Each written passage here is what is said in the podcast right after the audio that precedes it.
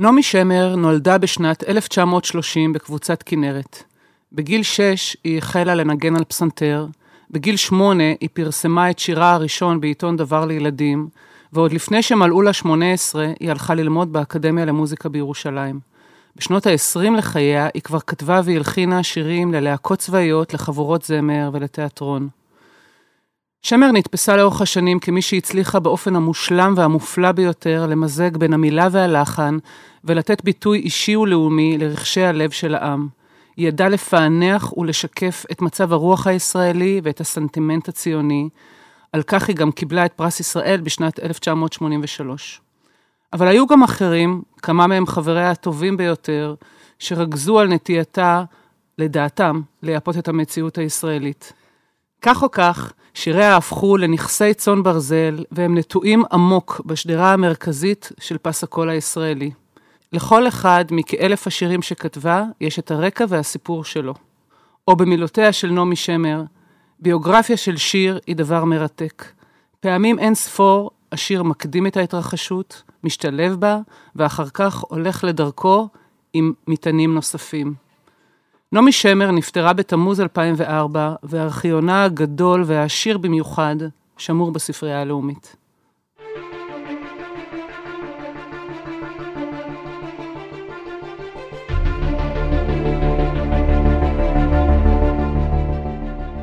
ברוכות וברוכים הבאים להסכת הספרנים. אני ורד ליון ירושלמי, ואת הפרק הזה נקדיש לתחנות החשובות בחייה של נעמי שמר באמצעות כמה משיריה. שלום ללי שמר, בתה הבכורה של המשוררת הלאומית ועורכת המורשת. שלום, שלום.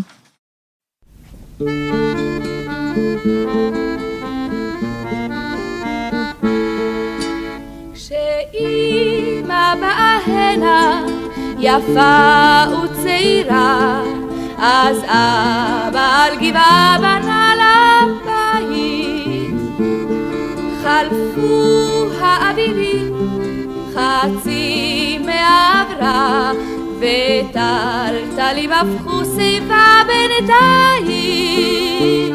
אבל על חוף ירדן, כמו מאומה לא קרה, אותה הדומייה וגם אותה התפאורה. חורשת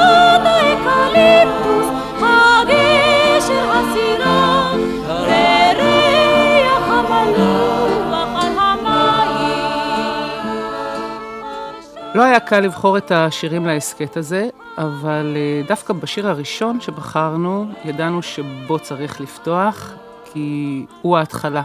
הוא גם על אימא וגם על קבוצת כנרת. אה, אימא רבקה ספיר והקיבוץ הם הקרקע הפורייה שעליה הכל צמח, נכון? נכון, השיר הזה הוא לא מאוד מוקדם, אבל הוא מתייחס בעצם לשורשים.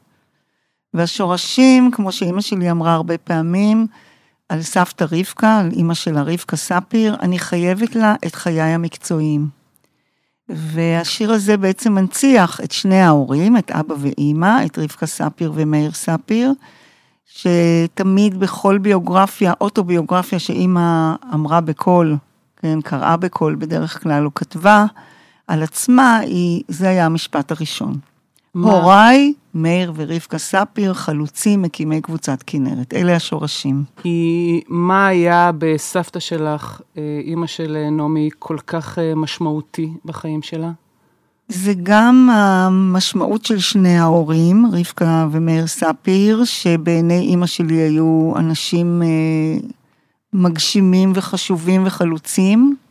העובדה שהיא נולדה בכנרת, אבל סבתא באופן ספציפי, באופן מאוד מאוד ממוקד, עליה אימא אמרה, אני חייבת לה את חיי המקצועיים.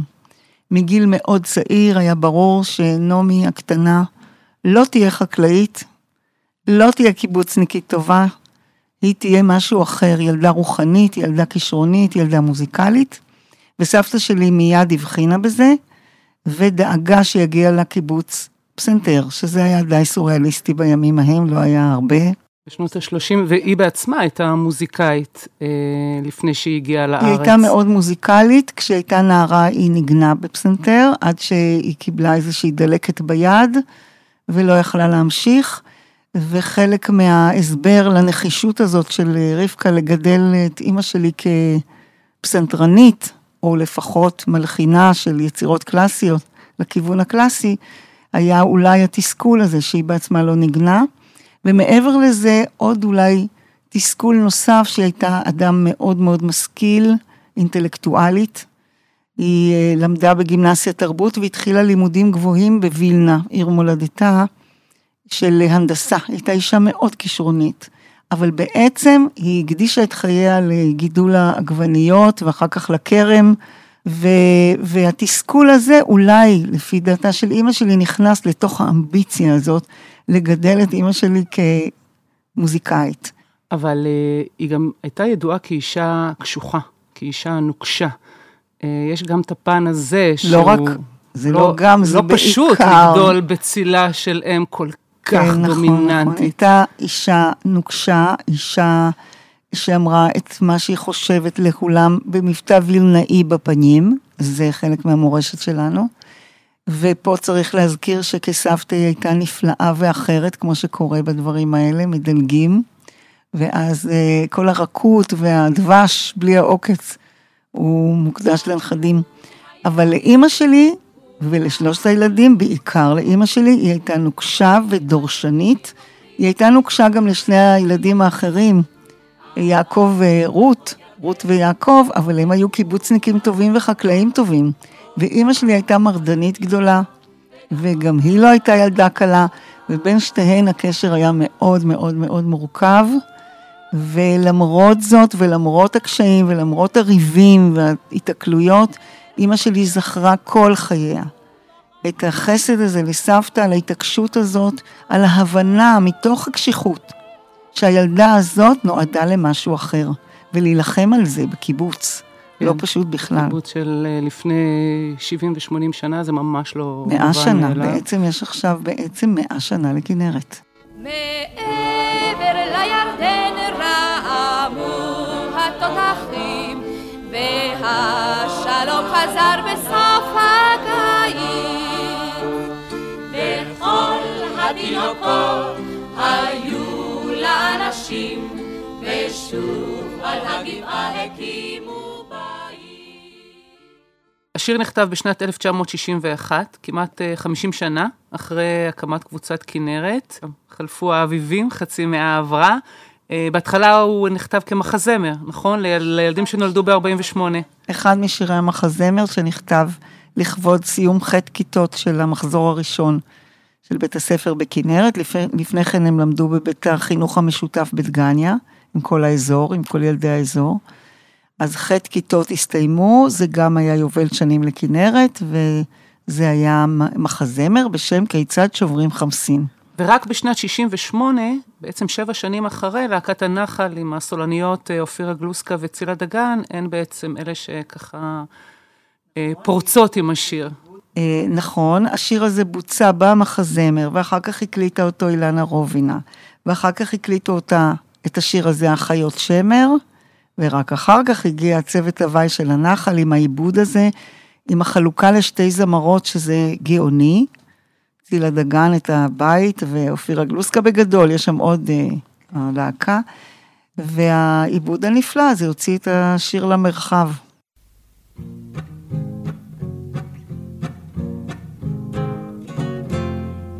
בהרך הצב את האבן להקים בניין חדש. בהרך הצב את האבן להקים בניין חדש.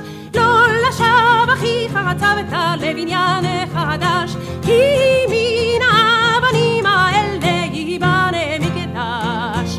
ייבנה, ייבנה, ייבנה המקדש. ייבנה, ייבנה, ייבנה המקדש. אז באופן הכי טבעי, אנחנו עוברים uh, לאבא, uh, שהשיר הזה נקרא, שירו של אבא, למרות שכולם uh, מכירים אותו כיבנה המקדש. ייבנה, כן. Uh, אבא זה מאיר ספיר. מאיר ספיר, גם הוא מווילנה. הם לא הכירו בווילנה, אבל שניהם הגיעו מווילנה, והם נפגשו בכנרת. וסבא שלי, מאיר ספיר, במידה מסוימת היה היפוך של סבתא. זאת אומרת, בדרך כלל האימא נחשבת יותר רכה ואבא יותר קשוח, שם זה היה הפוך. היא גם הייתה גבוהה ממנו קצת. הוא היה איש עדין, איש רעים, איש טוב ונוח. היו באים אליו להתייעץ, לגשר על כל מיני ריבים בקיבוץ. ואז היה איזשהו היפוך תפקידים. וסבא שלי, כמו בני דורו, כמו שאימא שלי הגדירה את זה, הם עזבו את הבתים שלהם בווילנה, בגולה, עם כל המסורת, וחלקם היו בתים דתיים, אבל הבתים לא עזבו אותם. והם הגיעו לארץ עם הזמירות, עם הניגונים. עם הזמירות החסידיות, ואנחנו מדברים על קיבוצניקים, על מפאיניקים, על חלוצים. על מרדנים, הם מרדו בכל מה שהיה קודם, אבל הם לא יכלו להוציא את הבית מעצמם. הם עזבו את הבתים והבית נשאר איתם. הוא נשאר ב...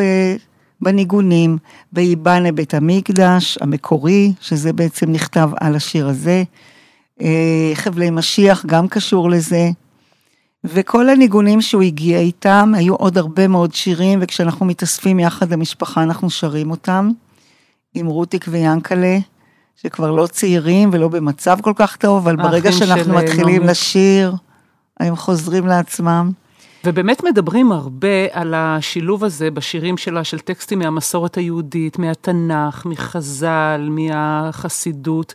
שם, משם זה מגיע, מאבא שלה, הוא ה... הוא החסיד.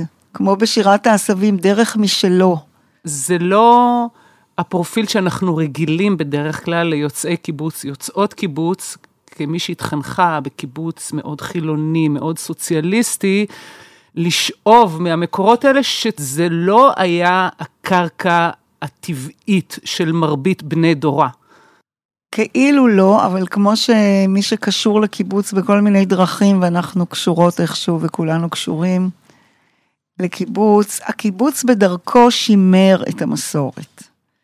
ועד היום בעצם מי באמת חוגג סדר פסח בצורה כל כך חגיגית, עד היום אפילו קיבוצים המופרטים של היום חוגגים אותו. נכון. זאת אומרת, הם מצאו דרך כן להמשיך, זה דבר אחד. נכון שלא כל ילדי הקיבוץ הם אימא שלי, היא מצאה איזה קשר אינטימי דרך השפה, לתנ"ך, להגדה, לתלמוד לפעמים. וגם לשירים העתיקים, הישנים, כמו יהודה הלוי וכל המקורות האלה. זה ייחודי לה, אבל כן אני חושבת שהקיבוץ בדרכו כן שימר. את המסורת. ואת אומרת שסבא שלך הוא זה שככה טמן את הזרעים שכנראה כנראה, היו שם מגיל מאוד צעיר. אבל כמובן לא הכל אפשר להסביר, כי באישיות של אימא שלי בכל זאת היה משהו מיוחד שהתחבר לזה בצורה מאוד מאוד ייחודית לה. מה שכן היה, שסבא שלי השאיר בווילנה את משפחתו, בניגוד למשפחה של סבתא שהגיעה לארץ, כל האחים שלה הגיעו הנה. סבא שלי השאיר בווילנה את אחותו האהובה ברטה, ואת משפחתה. והוא התחנן בפני המשפחה שיבואו לארץ, והם לא רצו לבוא, כי הם אמרו, איך אפשר לגדל ילדים אצלכם בעמק הרותח, החמסיני שלכם? תראו כמה טוב. פה בווילנה. אבל וילנה, למרבה הצער, הייתה חלק מהשואה, והמשפחה הזאת נספתה ביער פונר שליד וילנה, ובהתחלה לא הבינו מה קרה, ולאט לאט התחילו להבין, וסבא שלי, ולכן זה כל כך קשור לשיר הזה, כל מוצאי שבת, האיש החלוץ החילוני הזה התיישב ליד הרדיו, ושמע פרקי חזנות במוצאי שבת, והתייפח על המשפחה, זאת הייתה האזכרה הפרטית שלו, למשפחה שנספתה, שלא הסכימו לבוא לארץ. ולכן השיר הזה, מעבר לכל מה שמייחסים לו כל מיני פרשנים חשובים אה, בעיני עצמם, שכאילו הוא משיחי וייבנה המקדש. מדברים פה, אנשים מבינים את זה כסוג של בניית בית המקדש השלישי. נכון. שאת יודעת, זה נושא שקצת שנוי במחלוקת. זה שיר זיכרון לסבא שלי, היא לא מדברת פה על המקדש הפיזי, היא כן מדברת פה על ההגשמה של הציונות המעשית, זאת אומרת, אתה תחצוב את האבן, אתה תתעץ, ואתה אולי גם תבנה את בית המקדש, ובמיוחד אתה תשיר לי שיר, שזה הבית האחרון. וזה בעצם אזכרה לסבא שלי, שבעצם עשה אזכרה פרטית להורים שלו, למשפחה שלו, דרך השירים האלה. אז זה בעצם מנציח את סבא. נועה נולדה בשדה בין דשא לאבן נועה הייתה כמו עגל של טל, חרציתי כתפה בשדה ומן הכותרת, טל שאל על, על, על, כן או לא, כן או לא, אלף שירים ובשיר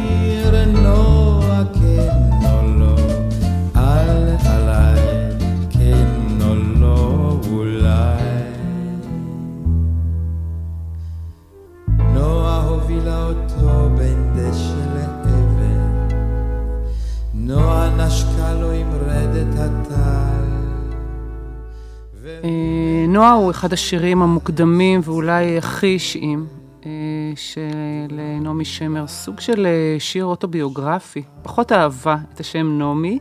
לא, זה לא בגלל שהיא לא אהבה את השם נעמי. היא אהבה את השם נועה וקראה לעצמה נועה בכל מיני הזדמנויות כשהייתה נערה. וכשהיא כתבה את השיר, אז היא לא כתבה נעמי אלא נועה, אבל אז, זה אז בפירוש... אז בואי תני בו, תני בו סימנים בשיר, כי, כי זה באמת שיר אה, ביוגרפי, ביוגרפי יש בו הרבה ואפילו מאוד... נבואי. אפילו נבואי, כי הוא משרטט את כל מהלך חייה, מלידתה, דרך בגרותה ואהבתה, כן? הובילה אותו בשדה, דרך ההתרחקות מכנרת, ועד השיבה לכנרת, אל דשא ואבן, שזה ממש בית הקברות שהיא קבורה בו, שזה מדהים. היא כתבה את זה כשהייתה בת 28, היא פרסמה אותו כשהייתה בת 28, זה אומר שהיא כתבה אותו לפני כן, כנראה. והשיר הזה באמת גם אה, אושר בלוויה שלה. נכון, דודו אלהרר שר אותו בלוויה שלה, אבל בעצם היא ביקשה שבלוויה שלה ישירו רק את שם הרי גולן, את השיר כנרת, שהמילים שלו הם של רחל, והלחן הוא שלה, בחירה לא כל כך מובנת מאליה. לא שיר שהיא כתבה גם את המילים וגם את הלחן. אנחנו נדבר על השיר הזה בהמשך. נדבר בהמשך, ואז אמרנו לה, אנחנו מעט מאוד התנגדנו למה שהיא ביקשה במצב הזה, ש... שהוא כל כך את דרמטי. את מדברת ממש על, על סוף חייה. ממש על ערש דווי בימים האחרונים, אולי ביומיים שלושה האחרונים. אמרנו, מה, רק שיר אחד, אריאל ואני, וכל מי שהיה שם, תמר, מרדכי. אז היא אמרה, אתם יכולים להוסיף עוד את, אולי, אבל זה חשוב היה לה, זה חשוב היה לה. אבל נועה הוא באמת שיר מאוד חשוב, שהוא מאוד מוקדם. בין השאר היא גם ניבאה בו שהיא תכתוב אלף שירים בשיר. זה מה שהיא כתבה. וזה מה שקרה. אה, בשלב מאוחר של חייה, היא משנה את אחד המשפטים בשיר, והיא כותבת, נועה שטפה את פניה בטל. בנוסח המקורי, שהופיע גם בספרים שלה, וגם בכל ההקלטות וכל הביצועים, נועה הייתה כמו עגל של טל. במופע האחרון לחייה, אלף שירים ושיר בשנת 2000, יש לנו הקלטה, יש תיעוד. היא אומרת, אנחנו היום נתקן כמה טעויות שאתם עושים בשירים, ובאמת החזיקה את הקהל קצר ואמרה, פה תפסיקו, פה תשירו. אבל מה עושים עם טעויות שאני עשיתי? גם אני עשיתי טעויות. למשל, אני כתבתי, נועה הייתה כמו עגל של טל. זה יפה מאוד, אני לא אומרת, אני ממש מצטטת אותה, אבל זה לא נכון. מה נכון? אני אף פעם לא קמתי בזמן לבית ספר.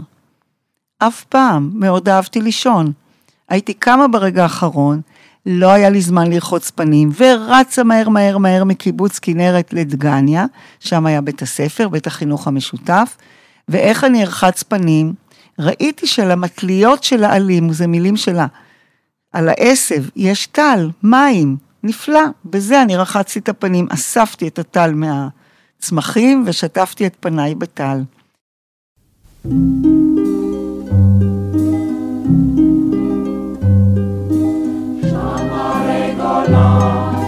פושט היד וגמה, דממה בוטחת מצבים עצור. מבדידות קורנת, נם חרמון הסמה, וצינה נושבת מפסגת הצחוק. שם על חוף הים יש דקל שפל צמרת, סטור שיער הדקל כתינוק שומן. שגלש למטה ובמי כנרת, ובמי כנרת טוב, אנחנו שומעות את השיר של רחל המשוררת כמובן, והיא הלחינה גם שירים של אה, ביאליק ושלונסקי, אלתרמן, צ'רנחובסקי. אני חושבת שהיא הייתה מהראשונים שלקחה את השירים הרציניים והעמוקים של המשוררים שלנו, ובעצם אה, הנגישה אותם לציבור הרחב. עמדה מאחורי זה איזושהי אמירה חינוכית, ערכית, הלחנת שירי משוררים הגיעה, אני חושבת, אצלה, היא בכלל לא רצתה לחנך, גם לא את ילדיה, דרך אגב. זה מעניין. לא הייתה כוונה כזאת. ובסופו של דבר, יש הרבה ערך חינוכי לשירים שלה, כמובן, את זה אנחנו יודעים. אני חושבת שהיא הלחינה שירים, חלק מזה אני יודעת, כי היא דיברה על זה, שהזדהתה איתם באופן מוחלט. במקרה של רחל זה מובן מאליו, כי שתיהן בסופו של דבר חיו, התגוררו, נשמו את קבוצת נכון. כנרת. ובעצם אימא הייתה בת שנה כשרחל המשוררת נפטרה, בדמי ימיה. יש הרבה שמשווים ביניהן, אבל מבחינה ביוגרפית זה היה כמעט ההפך. חוץ מזה שהן היו קשורות לכנרת והתגעגעו לכנרת, החיים שלהם היו הפוכים. אמא שלי הגשימה את עצמה וחייתה חיים מלאים. והייתה לה משפחה וילדים, עובדה שאני פה. רחל המשוררת נפטרה מאוד צעירה, ובעצם מבחינה אישית הייתה אישה מתוסכלת ו- ועצובה ובודדה. אז מבחינה זאת הן שונות, אבל אימא כן הרגישה איזה קשר מאוד עמוק לרחל המשוררת. בגיל שנה יש סיפור מיתולוגי שסבתא רבקה, שדיברנו עליה, לקחה אותה על הכתפיים ללוויה של רחל המשוררת.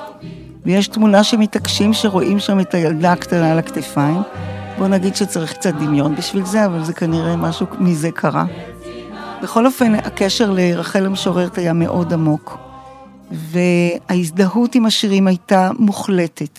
במקום מסוים אני מצאתי הערות שהיא כתבה לעצמה כנראה לאיזושהי תוכנית רדיו, וזו תובנה מאוחרת שלי, מהדברים שגיליתי אחרי שהיא כבר לא הייתה. שהיא כתבה שם, כנראה ראיינו אותה על זה, כשמלחינים שיר, שהוא שיר ספר, בעצם המלחין מוצא כתב חידה שהוא צריך לפענח. זה אולי גם חלק מהמוטיבציה לעשות את זה.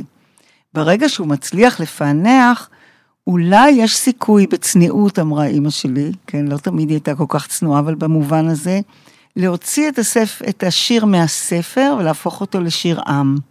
אז אולי המוטיבציה הייתה גם להפוך אותו לשיר עם, כי הרבה מאוד מהשירים שהיא הלחינה שהם נפלאים ונהדרים, אולי היו פחות ידועים לולי הלחן.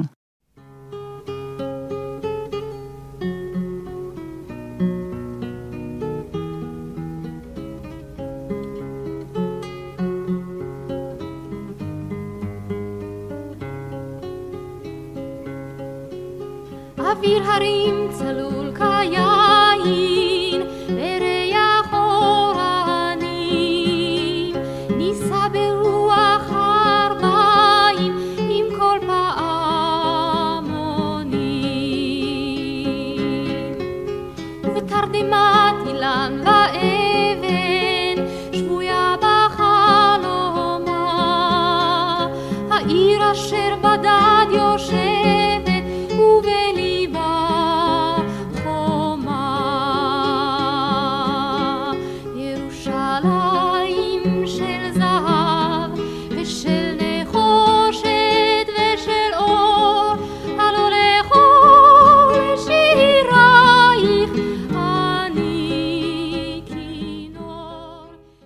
במוצאי יום העצמאות, ה' באייר, 15 במאי 1967, שלושה שבועות בלבד לפני מלחמת ששת הימים, פורץ לישראל ולעולם כולו. השיר שהוא כנראה פסגת היצירה שלה, ירושלים של זהב. אנחנו מדברים על שיר שהגיע כנראה בדיוק בעיתוי הנכון, במצב הנפשי שבו נמצאת מדינה שלמה בתקופת ההמתנה המתוחה, כשברור לכולם שישראל עומדת בפני אסון קיומי, וברגע הזה מגיע השיר שנוגע בעצבים החשופים ביותר, אה, וברור לגמרי שהוא בעצם מיד נועד לגדולות, נכון? זה היה עניין של דקות שם על הבמה בבנייני האומה, מהרגע ששולי נתן שרה אותו ועד שכל עם ישראל הבין, זה הדבר האמיתי. כנראה, כי הקהל בבנייני האומה הצטרף אליה. כשטדי קולק בסוף הפסטיבל קרא לה לשוב לבמה, שהיא כבר הייתה בדרך הביתה, והיא רצה מהר עם הגיטרה חזרה לבמה, בפעם השנייה כשהיא שרה את זה, הקהל הצטרף בב... בבית החוזר, זה שיר שלא הכירו קודם. מדהים. וזה באמת אה, שיר פנומנלי, זה לא רק העיתוי ולא רק הנושא, יש משהו בו שניסו כבר לפענח הרבה פעמים, שהופך אותו לאיזה פנומן מוזיקלי וגם ספרותי, והצירוף של הלחן והמילים ביחד. אני לא חושבת שאפשר להסביר את זה. זה לא רק ההמתנה המתוחה והעובדה שחלק מירושלים היה בעצם חסום ואי אפשר היה להגיע אליו והתגעגעו אליו, חלק ממי שהיה אז בארץ. אלא משהו בשיר עצמו כנראה מהלך קסם. עד כדי כך שאפילו חבר הכנסת אורי אבנרי מציע להפוך אותו להמנון הלאומי, הרשמי, כן, במקום דווקא- התקווה. דווקא אורי אבנרי. דווקא אורי אבנרי, כן. כן. נכון, אבל uh, אני חושבת שעם כל המחמאה שהייתה בזה, אני לא חושבת שאימא שלי הצטרפה ל, לרעיון הזה. אבל השיר הזה חי וקיים, עבר שערוריות גדולות, עבר מהפכות גדולות, ובכל זאת שרים אותו בכל העולם, גם כאלה שלא זוכרים מה זה מלחמת ששת הימים, לא מבינים מה קרה בירושלים ב-1967, משהו בשיר עצמו, יש לו איזשהו קסם, אני לא יודעת להסביר. אבל באותו רגע, אני חושבת שהוא הופך להיות באמת אה, פסקול מושלם לאופוריה של הניצחון. אני מדברת שלושה שבועות אחרי, שכבר פרצה המלחמה והסתיימה אה, בניצחון גדול, ומיד, באמת אחרי כיבוש העיר העתיקה, אה, נעמי מוסיפה לו בית נוסף. חזרנו אל בורות המים, לשוק ולכיכר, שופר קורא בהר הבית, בעיר העתיקה, ואז אבל גם מגיעה ביקורת. מגיעה ביקורת גם אה, מצנחן צעיר שהשתתף בלחימה, בחור צעיר בשם אה, מאיר אה, אריאל, שמציע נקודת מבט אחרת, פחות רומנטית, השיר שלו מדבר על ירושלים של ברזל, של עופרת ושל שכול. הייתה את הביקורת הידועה של הסופר הצעיר אז, עמוס עוז, שכתב שאי אפשר לכתוב שכיכר השוק ריקה, כי הרי מתגוררים בה ערבים, איך יבשו בורות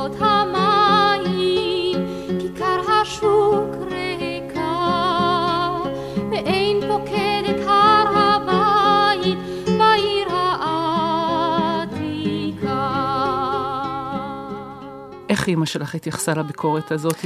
אז זה באמת שתי ביקורות שונות. מאיר אריאל היה מפגש בינה לבין אה, מאיר אריאל בתיווך בתיה שטראוס שהייתה מורה למוזיקה של מאיר אריאל וחברה מאוד קרובה של אה, אימא שלי. ומהזעם הראשון, כי אימא שלי הייתה חמת מזג ומהירת תגובה, מהזעם הראשון לא נשאר כלום אחרי המפגש, נהייתה ידידות עמוקה והערכה הדדית. שני קיבוצניקים. מהפך, כן. שני קיבוצניקים אה, עם הומור, עם רגישויות, ובאמצע בתיה, ששניהם אהבו אהבת נפש, אז זה התהפך. לעומת זאת, הביקורת על הבית, איכה יבשו בורות המים, כיכר השוק ריקה, על זה הייתה לה תשובה ניצחת, שזאת חירות אומנותית, שבשבילה כיכר השוק ריקה מיהודים, נכון שיש שם אנשים אחרים, אבל בשבילה היא ריקה, וזאת חירות אומנותית, היא לא גיאוגרף והיא לא אה, אה, קרטוגרף שמסרטט מפות, אלא היא כותבת את הפיוט שלה. וזאת הייתה התשובה שלה לעמוס עוז. ואז היא גם הוסיפה את הבית הרביעי, שבאופן מאוד מעניין, בכל המקומות שהיא פרסמה את השיר בכתב, הוא לא במקום איכה יבשו, אלא הוא נוסף.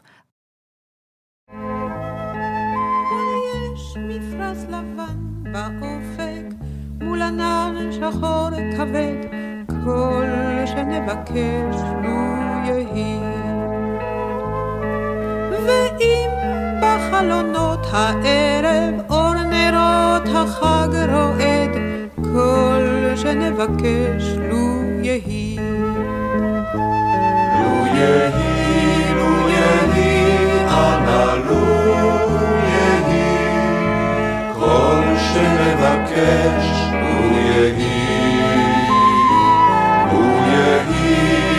יהי, אנא לו יהי, כל שנבקש לו יהי.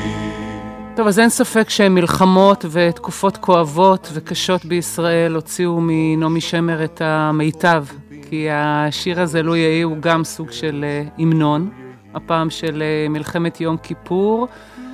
אה, ספרי לנו מה עומד מאחורי מאחורי זה. עומד הרעיון לתרגם או לכתוב גרסה עברית של השיר Let It Be של הביטלס, כי אז באותה תקופה כל דבר הקריינים תרגמו, כולל שמות של להקות ושמות של שירים.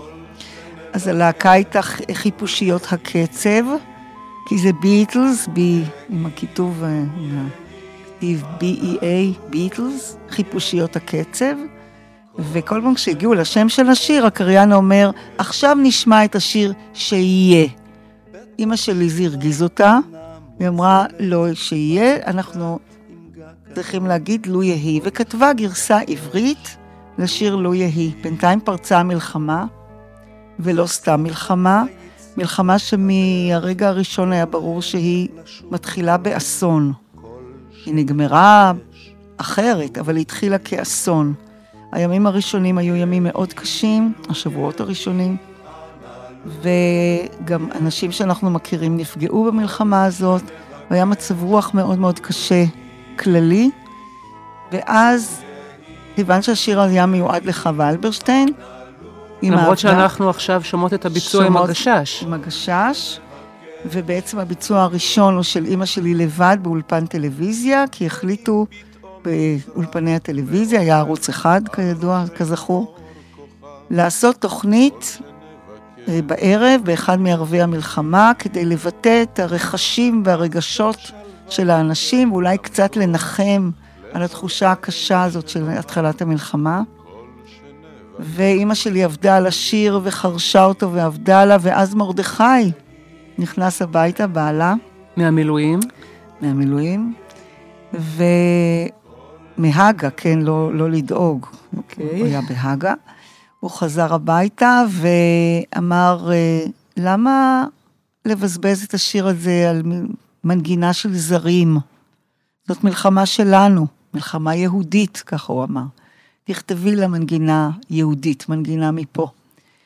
אבל כבר לא היה זמן, אימא שלי נכנסה למונית בדרך לאולפן הטלוויזיה, ובדרך היא בעצם כתבה את הלחן. אבל היה בשיר המקורי בית נוסף, אה, שהוא לא נכנס לשיר האחרון. בגרסה שאנחנו מכירים, אם המבשר עומד בדלת, תן בשורה טובה בפיו. הרבה מאוד אנשים לא הבינו מה קרה, לאן נעלם הבית הזה. בתובנה מאוחרת, אנחנו יודעים שהמבשר בהקשר הזה של מלחמה לא יכול להביא מילה טובה בפיו, אין דבר כזה. אם הוא כבר בדלת, סימן שקרה משהו. אבל חיפשו לאן נעלם הבית, וחוקרים באקדמיה שלחו מכתבים אליי, שכבר אימא לא פה לשאול אותה. ואז שמעתי אותה בריאיון מאוד מאוחר, ממש ב... כשהיא כבר הייתה חולה, אני חושבת, לפי הקול שלה, לגלי צה"ל, במלאת כך וכך שנים למלחמה. והיא אומרת שם היה עוד בית, אבל הוא היה קשה מדי, והחלטתי ממש לרחם על המאזינים והורדתי אותו. אם נפשך למות שואלת, מפריחה ומאסיף, זאת אומרת, באמת משאלת מוות. ובאמת, מה שנשאר בשיר זה איזון מאוד מאוד מדויק בין המפרש הלבן ו... והעננים השחורים הכבדים, יש שם איזון מאוד מאוד אה, עדין, עדין, עדין ומדויק בין אה, ייאוש ותקווה, כי בעצם בזמן שהשיר נכתב, הייאוש היה מאוד גדול. ובכל זאת, מותר לנו להתפלל, ונשאר שיר תפילה. כבר פורחים נרקיסים בשמורות הטבע, מרבדים נפרסים משפלת החוף. כלנית וחרקום, אלף גון בצבע, והחוק שאומר כאן אסור לקטוף. רק משגיח, רק עליי איש אינו שומר. לו היו לי עלי גביע, אז היה... נעמי שמר מזוהה בעיקר עם תכנים לאומיים, והנה שיר שמביא כיוון אחר, כיוון אה, חברתי. זה בעצם השיר הראשון, אני חושבת, שנכתב בארץ על תופעת ההטרדות המיניות.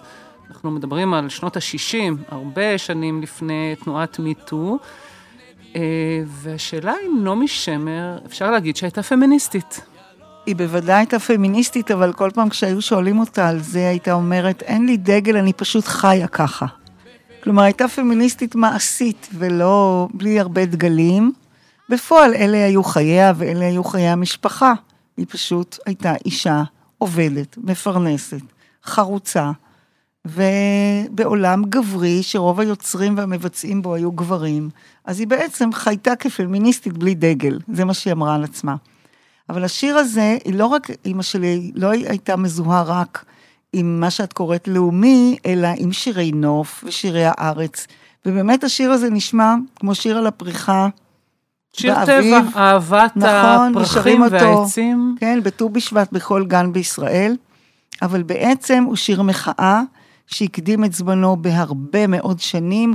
הוא לא רק שהוא נכתב לפני להקת הנחל ששרה אותו פה, אלא הוא נכתב לאחיות שמר בשנות ה-60 היותר מוקדמות. כשהיא חזרה מפריז, היא הקימה את הלהקה הזאת, להקת האחיות שמר, הרביעייה, וזה אחד השירים שהיא כתבה להם.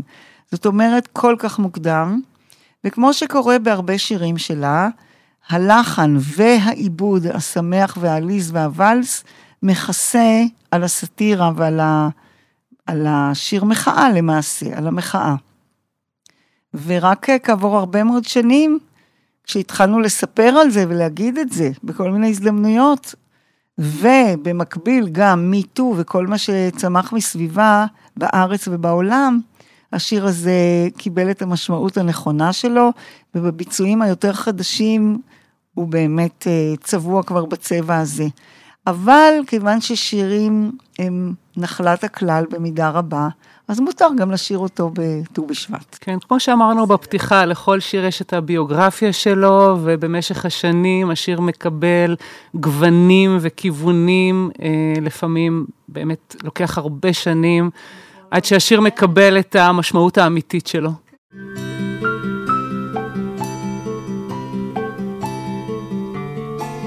לשיר כמו להיות ירדן,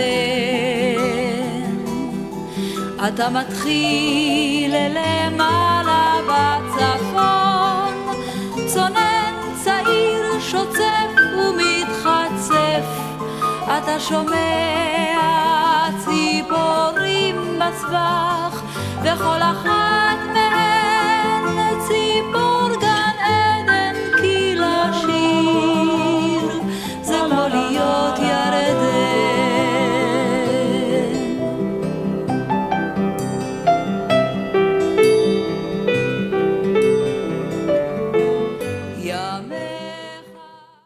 אז אנחנו נסיים את הפרק בשיר היפהפה הזה.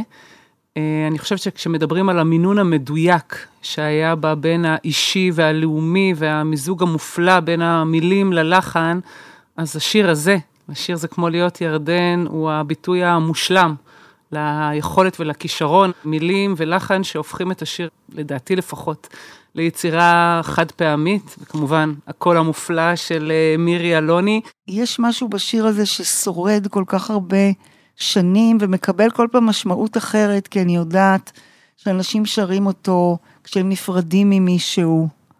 בייחוד מראש מעניין. משפחה, אחריך שיריך מפקים להם, זה בעצם הילדים, המשפחה שנשארת אחרי מישהו שסופו לגבוה כמו ירדן, ושרים אותו בכל מיני הזדמנויות, הוא מקבל כל מיני הקשרים ומשמעויות, הוא מאוד עמוק, והוא באמת, גם לדעתי, פסגת היצירה שלה. את יודעת, יש אה, פתק בארכיון שלה, בספרייה הלאומית, שבו היא כותבת מתחת למילות השיר לאימא שלה, נ"ב, בבית הראשון תמצאי את עקבות טיול הבת מצווה שלנו, עניין של 29 שנים קטנות, את רואה, שום דבר לא הולך לאיבוד.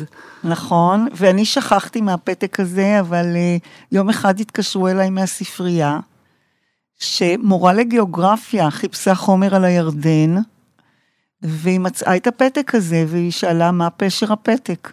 ואז נזכרתי בסיפור של אימא שלי, על uh, טיול לבר מצווה, 1900, בר מצווה, הייתה בת 13. בקיבוצים, צריך להגיד, חגגו ביחד לבנים ולבנות. בדיוק, והיו משימות, אבל זה היה טרום המשימות של הבר מצווה. סבתא שלי החליטה שצריך לקחת את הילדה למקורות הירדן. עכשיו, מדובר ב-1943, סכנת נפשות שם, אבל הילדה חייבת להרגיש את הנוף ולשמוע את קולות הציפורים ואת פכפוך המים. אז היא לקחה אותה למקורות הירדן, ואימא שלי סיפרה בכל מיני הזדמנויות שבעצם הטיול היה נורא מעייף ונורא קשה. וכל פעם היא רצתה להפסיק ולשבת ולחזור הביתה, וסבתא שלי אמרה לה, נועמלה, צריך להמשיך, תשמעי את רך השמיים ואת ציוט הציפורים. והיא המשיכה, ובכל זאת יצא מזה שיר, ובאמת באחד מרגעי החסד שלה מול אימא שלה, פתחנו בקשר הקשה ביניהם, זה היה הרגע של חסד, וזה גם נוגע למשמעויות של השיר, מכיוון שהתאריך של הכתב היד הראשון הזה, שהיא בעצם הקדישה לאימא שלה, זה היה תאריך של האזכרה של סבא שלי. אז אחריך, שיריך מפקים להם, שוב, במובן המשפחתי, זה גם רלוונטי לפתק הזה. וגם כשקיבלתי את הטלפון הזה מהספרייה, הבנתי שעשיתי דבר נכון, שהחלטנו כולנו להעביר את הארכיון לספרייה, כי הנה מורה לגיאוגרפיה מגלה לי איזה פתק שלא זכרתי אותו. כמו שאימא שלך כתבה, שום דבר לא הולך לאיבוד. אנחנו מקווים. אז אנחנו באמת נציין שוב שהארכיון העצום של נעמי שמר אה, נמצא בספרייה הלאומית והוא כולל אלפי פריטים, טיוטות של שירים, מכתבים, תווים, כרזות, תצלומים, הכל אה, זמין וסרוק באתר הספרייה הלאומית, ואפשר לראות בו את כל אה, אוצרות הארכיון הזה. אני מאוד מודה לך, ללי שמר, על ההסברים והתובנות המעניינות. תודה לעורך נתי גבאי, למפיק דניאל גל. אני ורד ליאון ירושלמי, ואת הפרק הזה אתם יכולים לשמוע בכל הפלטפורמות הדיגיטליות של הספרייה הלאומית ובכל יישומוני ההסכתים. נשמח אם תגיבו, תפיצו ותשתפו. להתראות. ימיך שוטפים כמו ירדן וכמותו